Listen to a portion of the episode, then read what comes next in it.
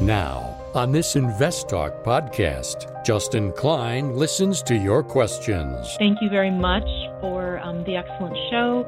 I am calling because Justin has been talking a lot about liking regional banks, so it made me wonder about Bank of Nova Scotia, which I have made money on in the past because of your recommendation. And provides unbiased answers. It doesn't get me too excited. Earnings in 2019 were $7.14, only supposed to make $6.25 next year. So they're not even returning to pre crisis highs. Invest Talk. Over 35 million downloads and counting. Your participation makes it unique. 888 99 Chart.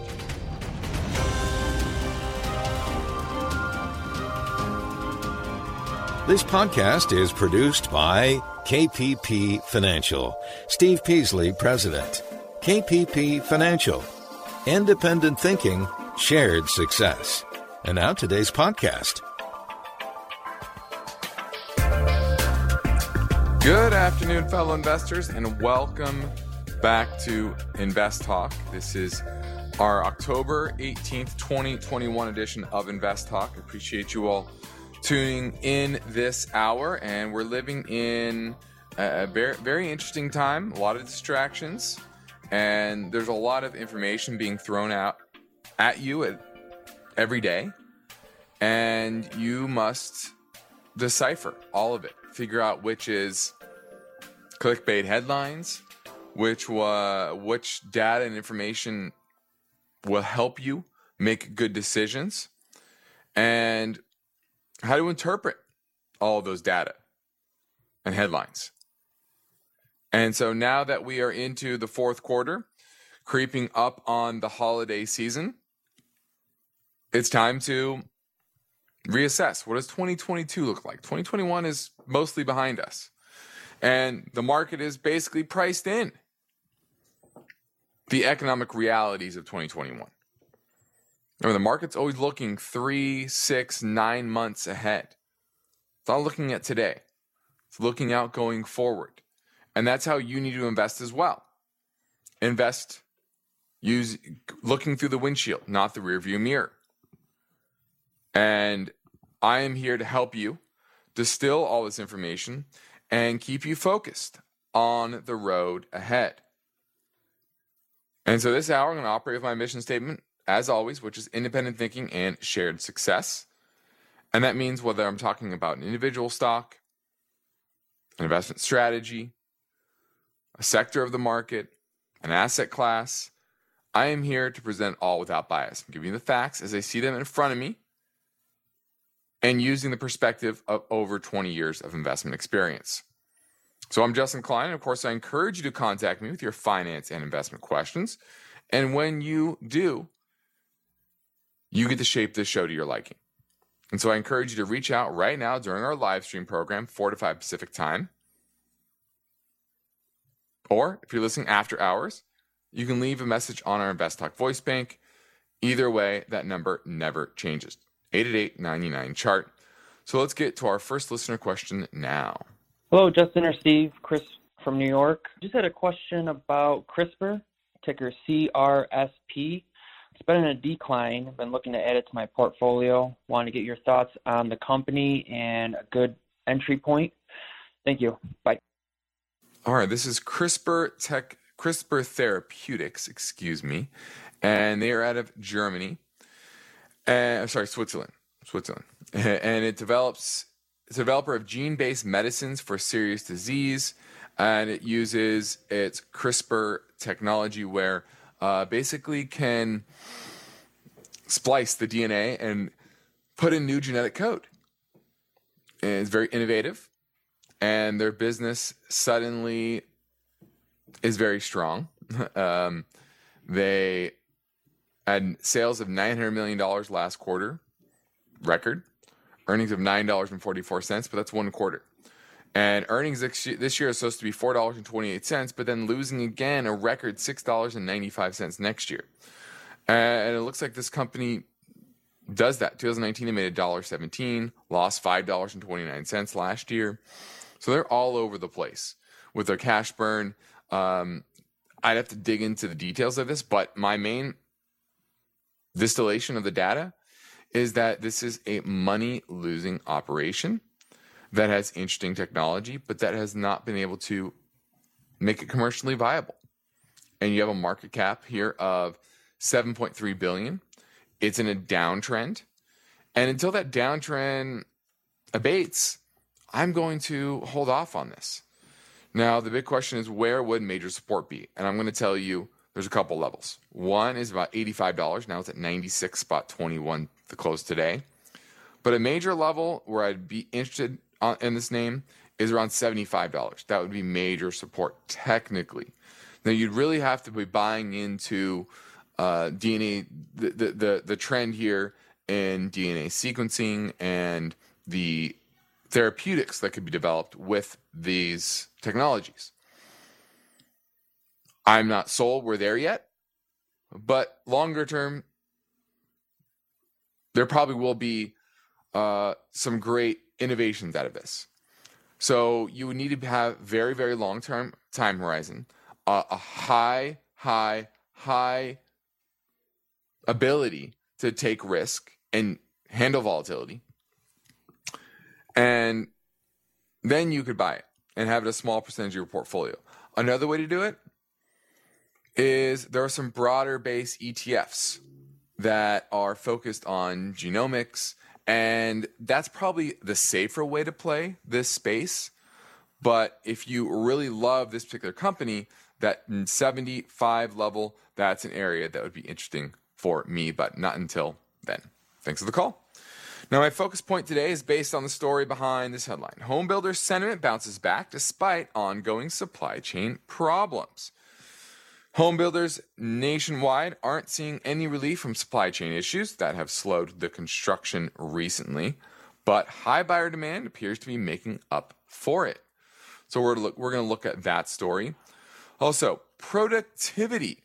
This is something little discussed, but a very very important part of our economy. And it's complex to really compute. I think for a lot of people to understand. But with high inflation, the best way to keep up with that inflation and the living standards, if you have high inflation, is to have productivity continue to be strong. And we're going to talk about the drivers of that and what that might look like going forward. And then I want to talk about here in California, we're looking, we're struggling to replace potential loss of energy and where that might replacement might come from. And then lastly, if we have time, we'll dig into the winter, the gas bills coming here in the winter and what that might look like.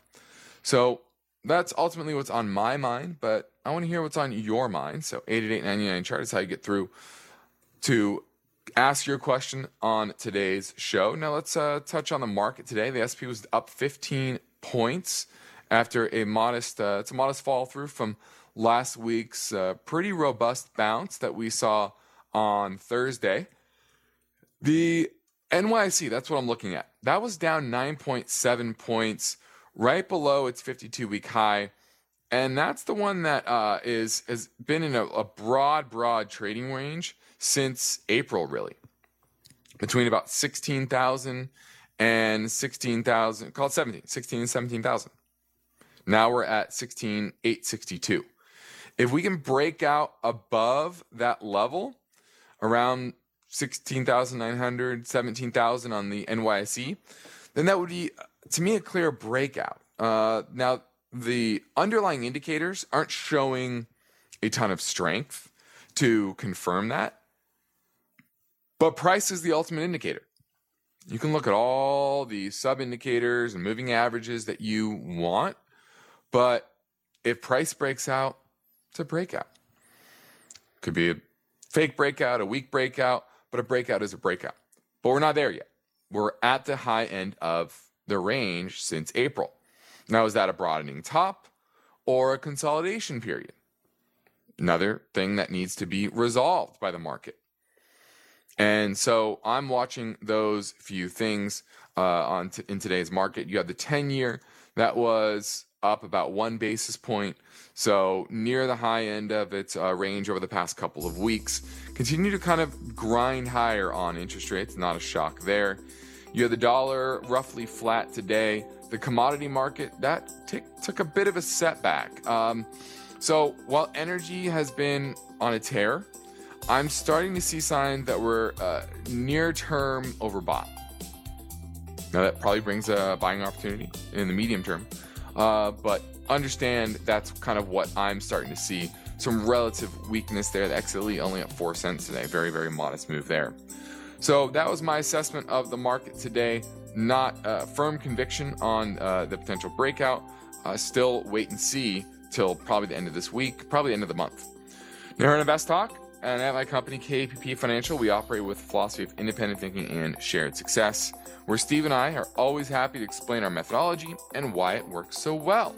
And you can send us a message through investtalk.com anytime, but for now, the phone lines are open and we're taking your calls live at 888 99 chart.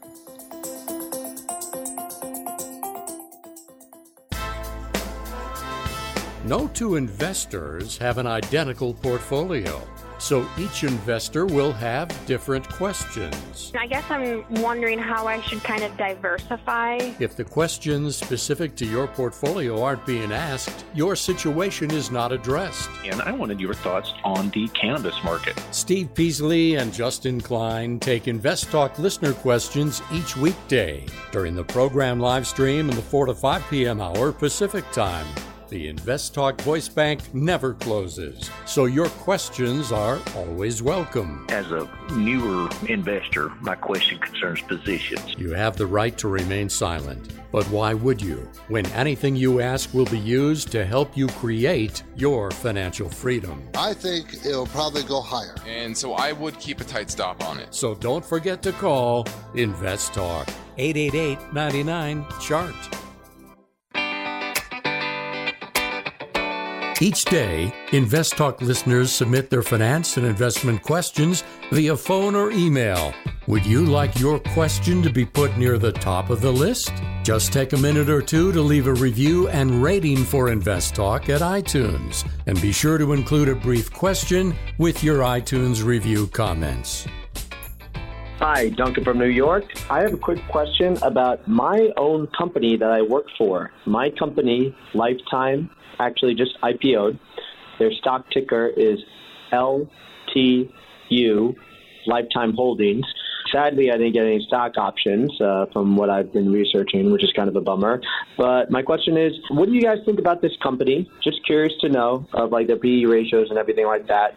And a company like this, in terms of in the stock market, would it thrive well in inflation period? I'm assuming not, but just would like your uh, two cents on how well a stock like this, the fitness industry, would do in the inflation area.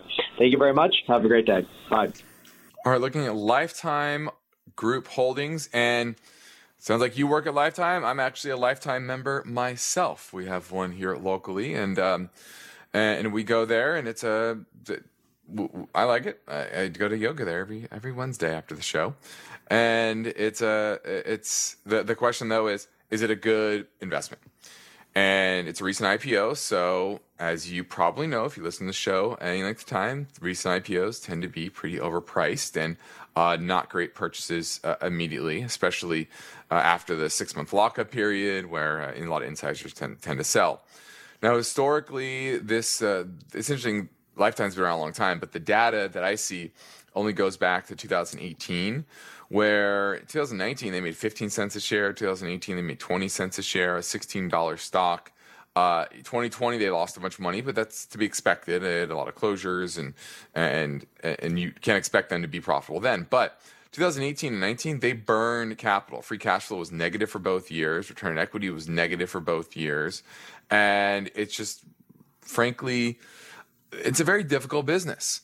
And in an inflationary environment where labor is tough, you have to pay your, your front desk workers more, your um, your instructors more. Uh, there, there's more demand on having digital um, digital offerings. I know our yoga teachers have to do some online classes each week.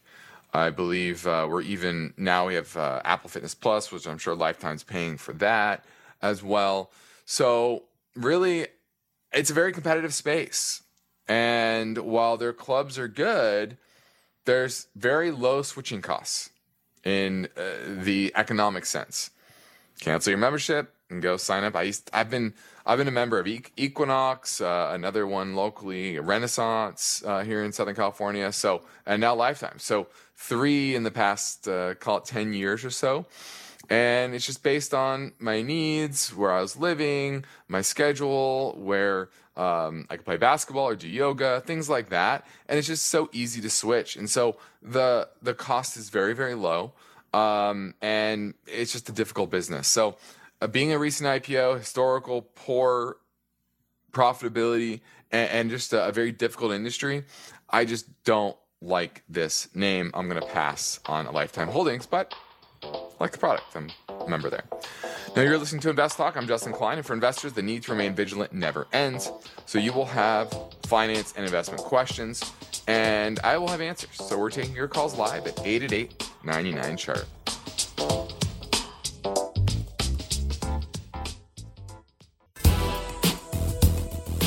The stock market is volatile.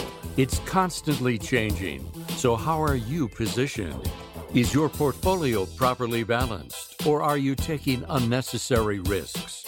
You can get guidance anytime for free if you go to investtalk.com and take the brief Riskalyze quiz. Let's head over to Sam in Dallas. He's looking at Stone Stone Co. Limited. Yes. You own it or looking to buy it? I'm looking to buy it, Justin. Thank you for taking my call. I really like your show, regular listener here. But I've been hearing a lot of buzz about this stock, you know, which is into e-commerce and digital payments. I think mostly in Brazil area where, you know, they are uh, yet to be accessing internet like the way we do. So there's a lot of, I think, growth there. And this specific company is into multiple areas to eh, to give end-to-end solution on digital platforms and all that. So wanted to just see what's your take on this stock? Is it a good stock as far as its uh, you know future is concerned? All right, well, looking at Stone Co. Limited, this is a Brazilian company, and what they do is they provide financial technology solutions. So its business model combines advanced and end to end cloud based technology platform that helps comp- uh, companies empower merchants and integrated partners to conduct electronic commerce uh, in store, online, through mobile channels, uh, mainly in Brazil. And that's the first risk there is you have risk of the Brazilian real and whether that's uh, going to be strong or weak. Now, with commodity prices going up and oil prices going up, that tends to be good for the Brazilian real, but that hasn't been that great recently. Brazil EWZ is down uh, from 41 all the way to 33 over the past uh, few months, so hasn't been good for uh, the Brazilian market and the real so far. But t- typically that is. So longer term, I see some tailwinds there, uh, but the business model that they run is not good. Uh, their return equity has been negative 2016 17, and since then has only been kind of around the 10% range, which is still pretty modest. Um, their balance sheet is pretty good, but they are burning a, a, lot of cash and they're issuing a lot more shares. They continue to, uh, 2018, they had 234 million shares outstanding. Now they have 310 million shares outstanding. So it's a pretty uh, sizable increase over just the last few years. So that worries me a bit. Now, earnings are expected to go from 45 cents this year to 93 cents next year, which it would be an all time high. Uh, but this is a business whose profits are all over the place. 2016 made 13, 2017 they made 6 cents, 2018 they made 32 cents, 2019 76, then 64 last year and 45 cents this year. That's down 30% from last year, right? So you're seeing a lot of whipsaw in profitability, but that's also why the stock is down dramatically, down 61% from its 52 week high. And the question is, is that overdone? Well, market cap's 11 billion on very modest sales. About uh, what's that? 700 million trailing 12 months. So it's still not trading at a cheap multiple. Enterprise value, value to revenue is 18 times on a company who's struggling to remain profitable. So I will say, technically, yes, on Friday, you had a pretty sizable move up on volume above the 20 day moving average, but it still remains in a downtrend. Now, that, that is some life that you did get some up move on volume, uh, but it needs to close above the 50 day for sure. Uh, and ideally the 100 day moving average, because that's where it found resistance back in June. Overall, I just don't love it. It doesn't get me too excited uh, based on the history and the inconsistency of the growth and the profitability. And so I'm going to pass on it until I can see some more consistent profitability out of this name. Uh, but I do like that it's in Brazil, that you're, you're kind of uh, looking at a name that is, I don't say off the beaten path, but in a good secular trend because the cloud platforms are not just here in the US. That that trend is not just a, US centric thing. It's going to happen all over the world and this is a name that looks like a leader in Brazil, uh, but they're still struggling with that profitability, and that's why it makes me not very excited. Now, my focus point today is based on the story behind this headline. Home builder sentiment bounces back despite ongoing supply chain problems. And builder confidence in the month of October rose four points to 80. Now, that's still down from October of last year, which was at 85, and the record high of 90 in November of last year. But anything above 50 is positive. So 80 is still very, very strong. And this is despite seeing continued problems with supply chain issues that have slowed construction as of late. But they're saying buyer demand remains very strong. Current sales conditions rose five points to 87. Sales expectations for the next six months increased three points to 84. And buyer traffic climbed four points to 65. Their biggest concern continues to be affordability, and they're raising prices to meet the cost of land, labor, materials, etc. And that means the median cost of a newly built home sold in August was 20% higher than August of 2020. And homebuilders are turning more and more to these new constructions because the supply of existing homes remains incredibly low because of mortgage and rent moratoriums. Now, the forecast from the Mortgage Bankers Association is that mortgage rates will go from 3% today to 4% by the end of next year because of Fed action. And that would really change the dynamic of profitability. Now, would it turn it into a profitability situation that was, sorry, affordability situation that was dire, that would create a housing crash? Not so sure about that, but uh, it would change the dynamics because the cost of financing would go up by 25%. So that's what we're seeing in the market right now. We're going to a break, so give me a call at 888 99 chart. Let's say you've been thinking about learning a new language. Okay, why? I mean, how would it come in handy? And where would you want to use it? Could it be that you have an upcoming international trip? Or maybe you want to connect with family members or friends from a different culture? I think you should know about Rosetta Stone. With millions of users, it's been the world's most trusted language learning program for 30 years. Rosetta Stone is available on your desktop or as an app with Audio Companion and the ability to download lessons offline. Rosetta Stone truly immerses you in the language you want to learn. It has a built in, patented speech recognition engine called True Accent.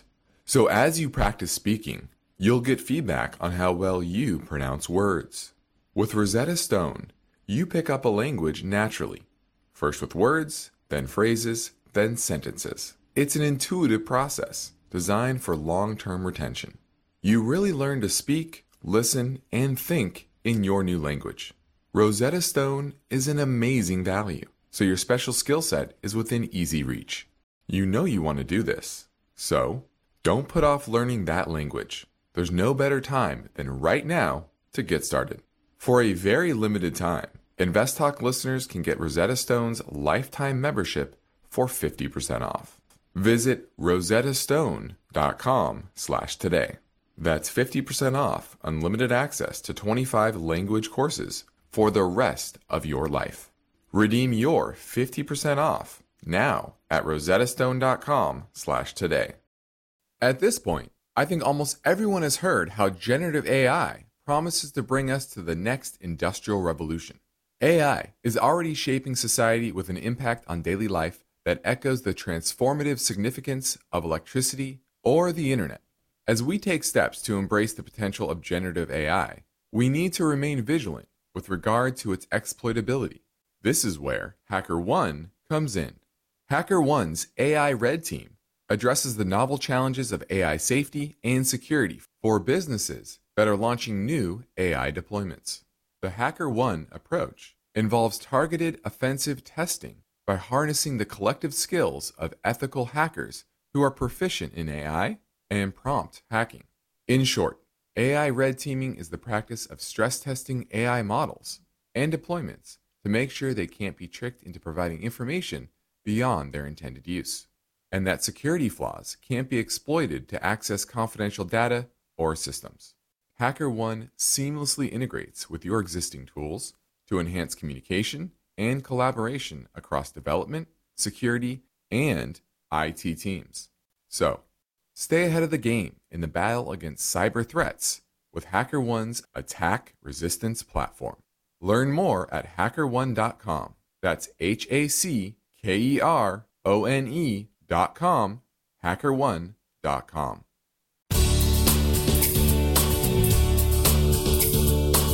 No two portfolios are alike, and every investor has a unique set of circumstances. So don't forget to call Invest Talk 888 99 Chart. Hi, Steve and Justin. I have a two part question today, which the first part is looking forward to the next year and the market as it stands right now. Can you let us know some industries that might do well in the next coming months or year?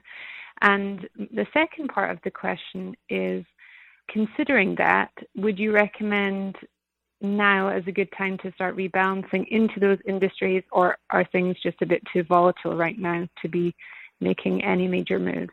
Would love to hear your thoughts on that, and I will listen on the show. Thanks so much. Bye bye. All right. Well, here's the the the issue is uh, shorter term. It's always very difficult to say these are these are going to outperform over the next one month, two months, three months. Um, but I can say, based on the economic backdrop, commodities, uh, energy uh, uh, are likely to continue to do well, although uh, energy is probably in the near term uh, a bit overbought. You're seeing a lot of headlines, a lot of o- over overly bullish sentiment. But the structural issues in the energy market uh, remain, and so I do expect higher prices over the medium to long term. Now, what that means short term is, is always difficult to know. Um, I, I never say that it is never a bad time to be allocating towards sectors and areas of the market that uh, are attractive over the medium and long term. Um, you know, you're never going to find the right bottom, the, the, the exact time to to make a, that transition. Uh, it's really about setting a plan, uh, an asset allocation strategy, uh, and continuing to allocate towards that on a consistent basis. Uh, trimming positions that you uh, might not want anymore, um, and moving and allocating towards uh, the positions that have better medium and long term prospects. Uh, once again, energy, financials, uh, other types of commodities. Um, I do think agriculture uh, is an area that should be allocated towards because inflation is likely to be persistent across the economy industrials as we spend a lot of money domestically on infrastructure and stimulating our economy through government expenditures. Those are sectors that will likely continue to do well. Now, there are other ones like utilities that focused on green energy. Those will continue to, those will probably do well. Uh, there are technology companies, typically more in the medium to small cap names, not necessarily your large cap names, that will likely grow uh, much faster than those bigger cap names and have a much more room for multiple expansion, et cetera. But you have to be very specific with that exposure. So there's always opportunities. Um, you know, it, it's always hard to say this sector, and you buy any name in that sector, you're going to do well. Uh, but there is a strong correlation to sector strength and how well you do you'll do with the uh, underlying position you might own within that particular sector. So I like that you're thinking in that sense that the broad sector is what you want to have exposure to and and that's that top down analysis. That's what we do for clients. We look at the broad economy, uh, inflation, and what uh, what is going to have headwinds versus tailwinds depending on that economic backdrop. And you allocate obviously more to the sectors that have more tailwinds than than headwinds. For example, higher interest rates means headwinds for utility companies because they tend to be bond proxies. One example, but doesn't mean you ignore the space entirely. You just limit your exposure to only the best of breed, the ones that have other things like uh, tailwinds from green energy deployment and and um, uh, regulation in the state, et cetera, uh, that is beneficial. All of that. So you never you always want to overweight and underweight, never eliminate anything entirely, and make sure that you start there. Start with that top down analysis, and then you find the individual names that fit your broad asset allocation strategy. So, great question, and hopefully that helped give you a bit of perspective. Now, with that perspective, let's talk a bit about California. Uh, um, a lot of our listeners are here in California, and this story is California focused, but it's going to apply to, I think, almost every state over the coming decades. And what's happening here in California is that we're racing to secure a large amount of power over the next few years to replace fossil fuel, mainly natural gas, and nuclear facilities that are expected to close down over the next five years.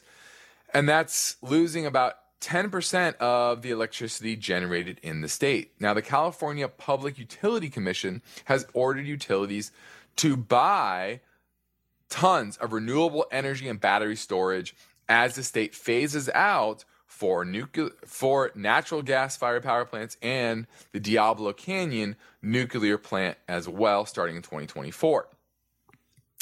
Now, this is ordering companies like PG&E, Edison International, to bring on more than 14,000 megawatts of power. That's a lot. And move that to the green to, to green energy and storage capacity to supply its customers over the coming years. And that's an, about a third of the state's forecast for peak summer demand 14,000 megawatts.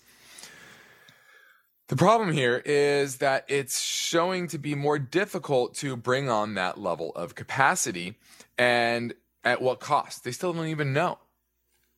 That's still being procured, procured and figured out. Now, the California law passed in 2018 requires the state to decarbonize its power grid by 2045. And there have been some challenges to this, mainly weather. It's been hotter than normal, and the drought has constrained things like power generation, hydroelectric power from the Hoover Dam, for example. Now, Diablo Canyon has been opposed by anti-nuclear activists, and before it was the agency was saying that they need to make upgrades. PG need to make upgrades to its seismic enhancements to make it more resilient against a, a, a, an earthquake or something like that. But now they're saying that's not necessary. But they're still planning on closing it. And that provides a combined 2,250 megawatts of electricity that is now set to close one reactor in 2024 and the other in 2025. They're also expected to close four gas powered power plants here in Southern California on the coast that supply more than 3,700 megawatts of power. It was supposed to be closed, but uh, last year, but they extended it because of electricity shortages. And that's the issue here is that it continues there, there continues to be this plan to shut down fossil fuel and nuclear power in, in, in exchange for green. But they clearly don't have a plan on how that's actually going to be done because they keep pushing back the closures of these plants. And guess what? I can almost guarantee they're going to clo- push back the closure of the nuclear plant as well. Why? Because the cost of bringing on these new sources of energy have not even be deter- been determined. So, how do they know that it's even economical, that it's even doable? When you don't know how much going to cost, where it's going to come from. And when they do deploy it, the cost is going to be passed on to the citizens. So, will residents be able or willing to pay the extra cost to bring on these newer sources of energy? Will there be a backlash? Maybe there won't be in California because we're more of a, a green focused state. But other states, we shall see. But this is just one example of how this transition to green energy has just not been thought out well. A, a, a viable plan without causing an energy crisis has not been developed. And that's why you're likely to see an energy crisis. Now let's pivot back to the InvestTalk voice bank for a question that came in earlier from a listener in California. Hello, my name is Paige Burgess, calling from Sunnyvale, California. Thank you very much for um, the excellent show. I am calling because Justin has been talking a lot about liking regional banks, so it made me wonder about Bank of Nova Scotia, which I have made money on in the past because of your recommendation. Looking back at my notes, that is not a regional bank, and not like it right now, but I just wanted to get your feedback on Bank of Nova Scotia in this current climate. Thank you very much. All right, she's correct. Bank of Nova Scotia is not a regional bank. It is one of the largest banks in Canada, and they do have operations in other countries, Central and South America as well. Very large company, market cap is $78 billion, and revenues trailing 12 months down 8% last quarter. Earnings expected to grow 13% this year, only 3% next year. Get a nice 4.4% dividend. Been trading in a consolidation phase really over the past year.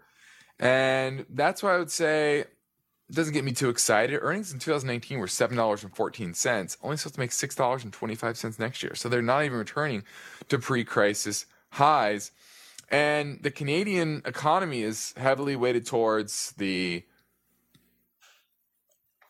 the housing sector. I think there's kind of a mini bubble there. Um, now, what that looks like with government policy and how long they, they keep it up, we shall see. Uh, the positives would be their economy is heavily natural resource focused. So, as you continue to see oil and natural gas, along with other mineral, excuse me, mineral prices going higher, that will benefit the Canadian dollar, the Canadian economy, and a bank that lends a lot to that economy.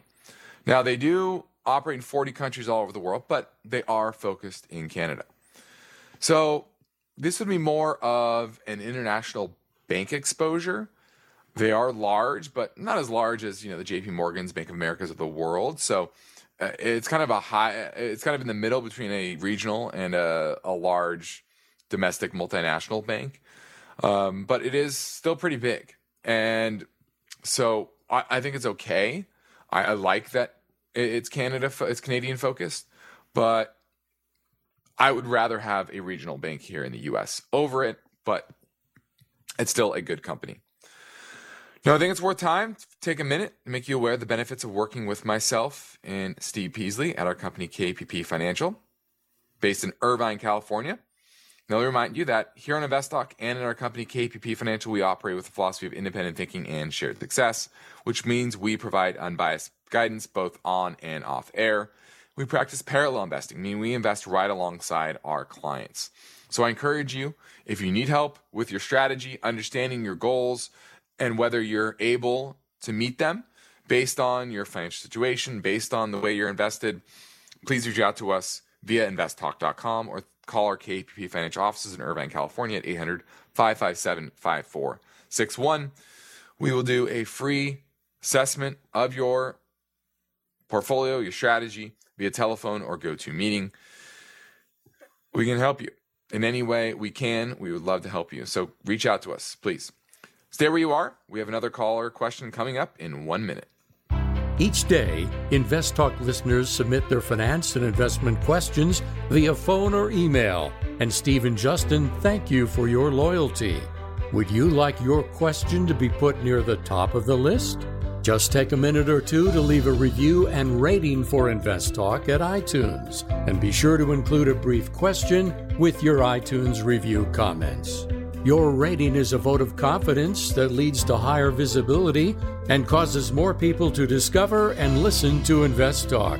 So please tell your friends and family members about the free Invest Talk downloads at iTunes, Spotify, Google Play, and investtalk.com. Remember to include your brief question when you review and rate on iTunes. And of course, your calls are always welcome 24 7.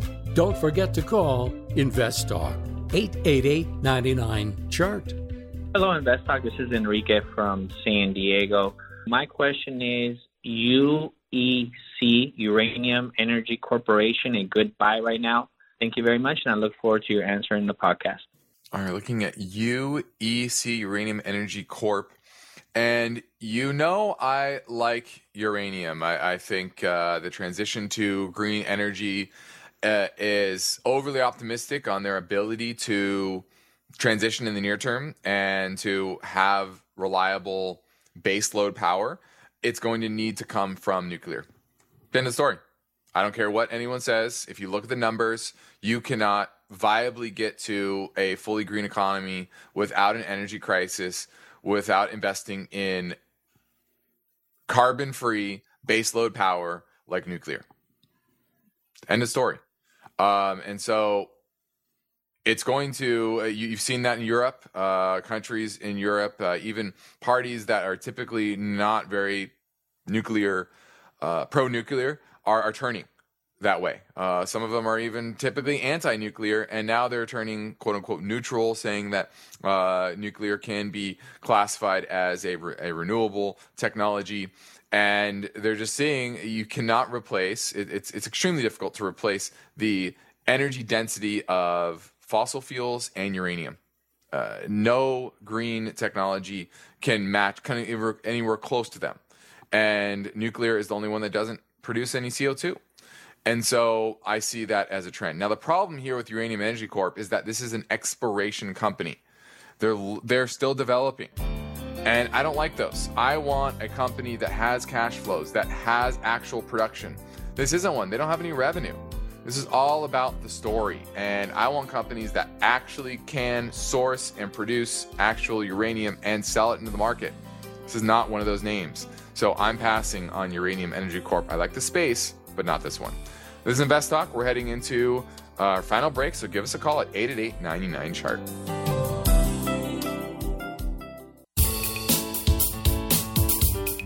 Invest Talk is here to help. And when you download the free Invest Talk podcasts, don't forget to rate and review. The phone lines are open 888 99 chart. Hey, Steve. My name's Nick, calling from Oregon in the USA even though I've got an English accent. But uh, yes, looking at some English stocks actually.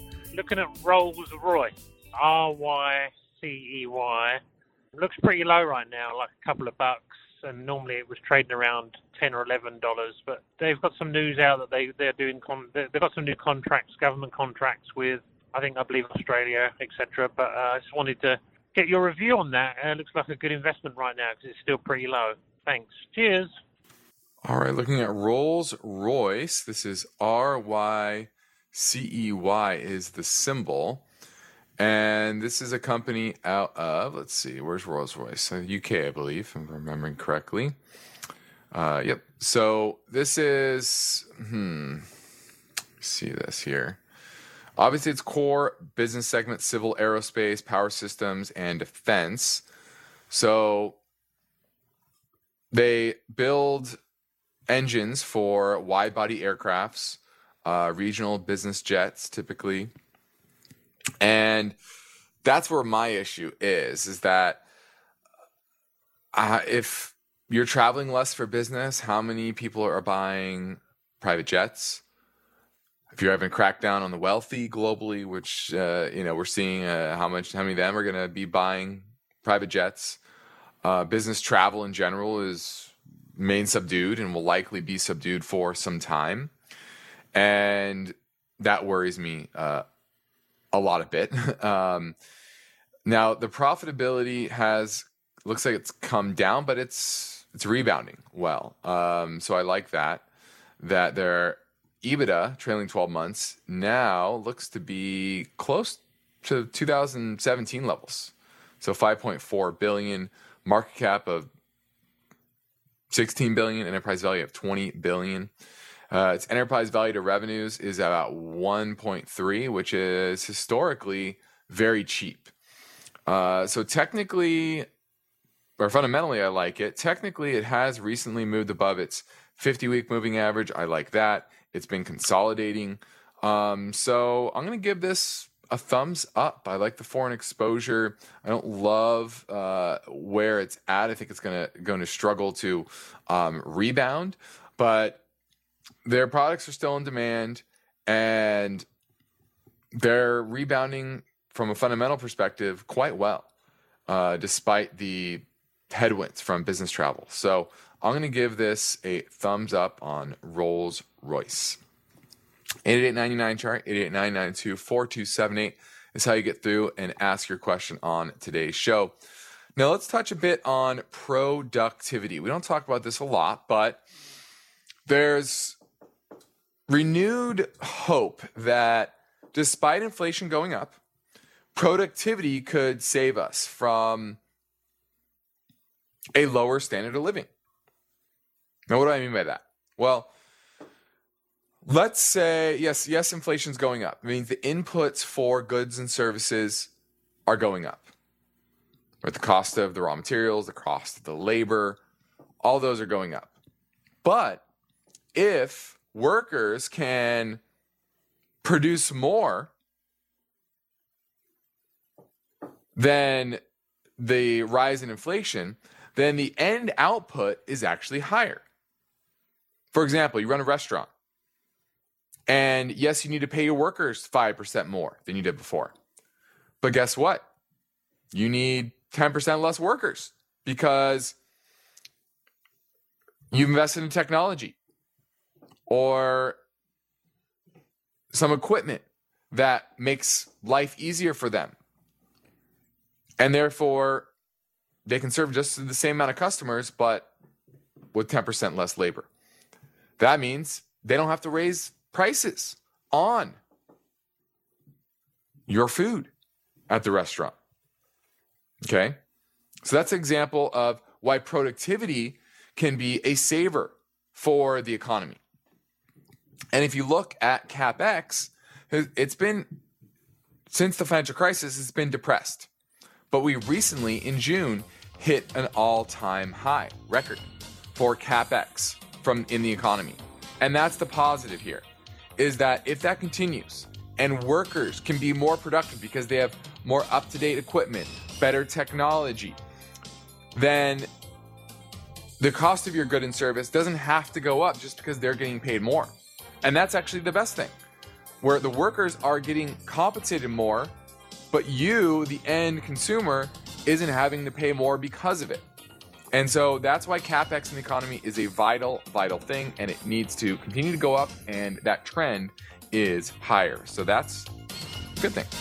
I'm Justin Klein. Completes another Invest Talk program. Steve Peasley and I thank you for listening. We encourage you to tell your friends and family members about our free podcast downloads, now over 35 million. Get yours anytime at iTunes, Spotify, or Google Play, and be sure to rate and review. And if you leave a question on your review, we will prioritize your answer.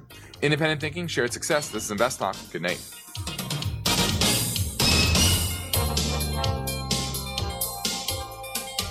Because of the nature of the interactive dialogue inherent in the format of this program, it's important for the listener to understand that not all comments made will apply to them specifically.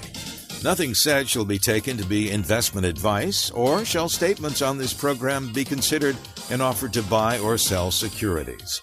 Such advice is rendered solely on an individual basis and at times will require that the investor review a prospectus before investing. Invest Talk is a copyrighted program of Klein Pavlis Peasley Financial, a registered investment advisor.